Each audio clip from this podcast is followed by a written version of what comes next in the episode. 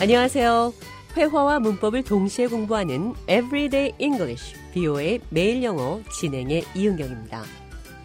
오늘은 foot, 발과 관련된 여러 가지 영어 표현 살펴보도록 하겠습니다. 좌안 드라이든과 대화 나눠봤습니다.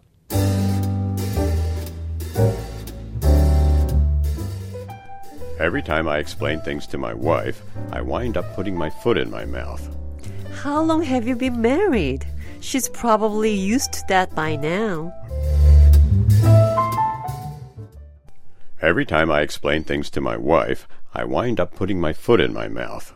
아내에게 어떤 것을 설명할 때마다 실언을 합니다. Put one's foot in one's mouth. 발을 입에 넣다. 그러니까 실언, 말 실수를 하다 이런 뜻입니다. How long have you been married?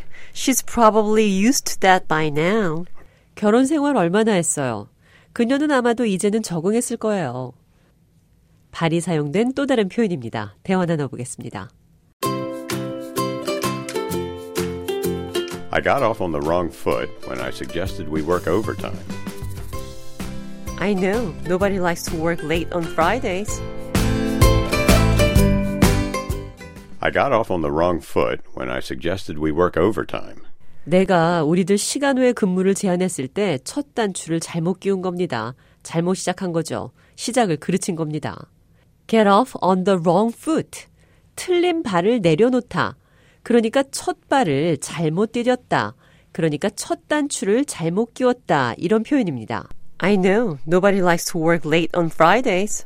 알아요. 아무도 금요일에 늦게까지 일하는 걸 좋아하지 않습니다. 이번에는 wrong foot이 아니라 right foot. 오른발이 들어간 대화 들어보도록 하겠습니다. Today I start a new job in a new office with new people. That's a big deal. I mean, we've all been working from home for more than a year.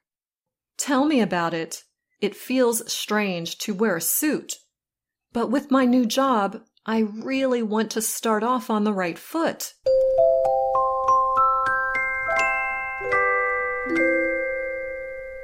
Today I start a new job in a new office with new people. 오늘 나는 새 일을 시작해요. 새 사무실, 새로운 사람들. That's a big deal. I mean, we've all been working from home for more than a year. 대단한 일이네요. 내 말은 우리 모두 집에서 1년 넘게 일했잖아요. Tell me about it.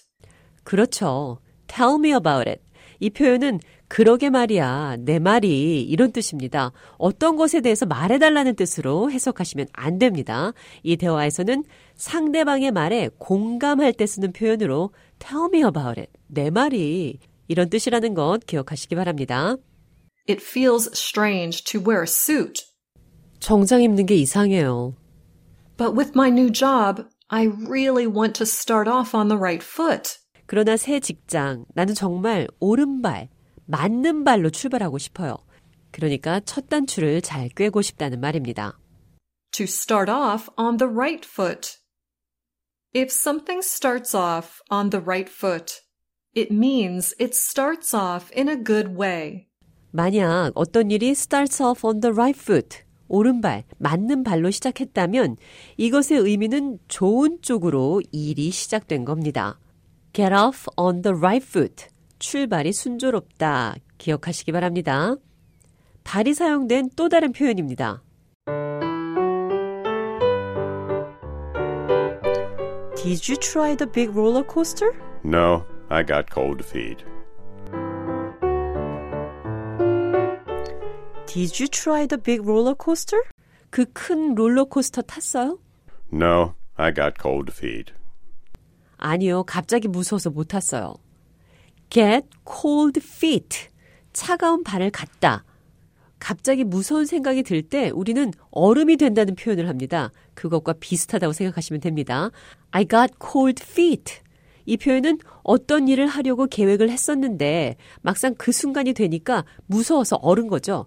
방금 들으신 대화에서는 롤러코스터를 탔는지 물었는데 Got cold feet. 이렇게 말을 했습니다. 원래 타려고 계획했었는데 막상 타려고 하니까 무서워서 못 탔다. 이 표현을 I got cold feet. 겁먹었어요. 이렇게 표현한 겁니다. Everyday English, 비오의 매일 영어. 오늘은 발과 관련된 여러 가지 표현들 살펴봤습니다.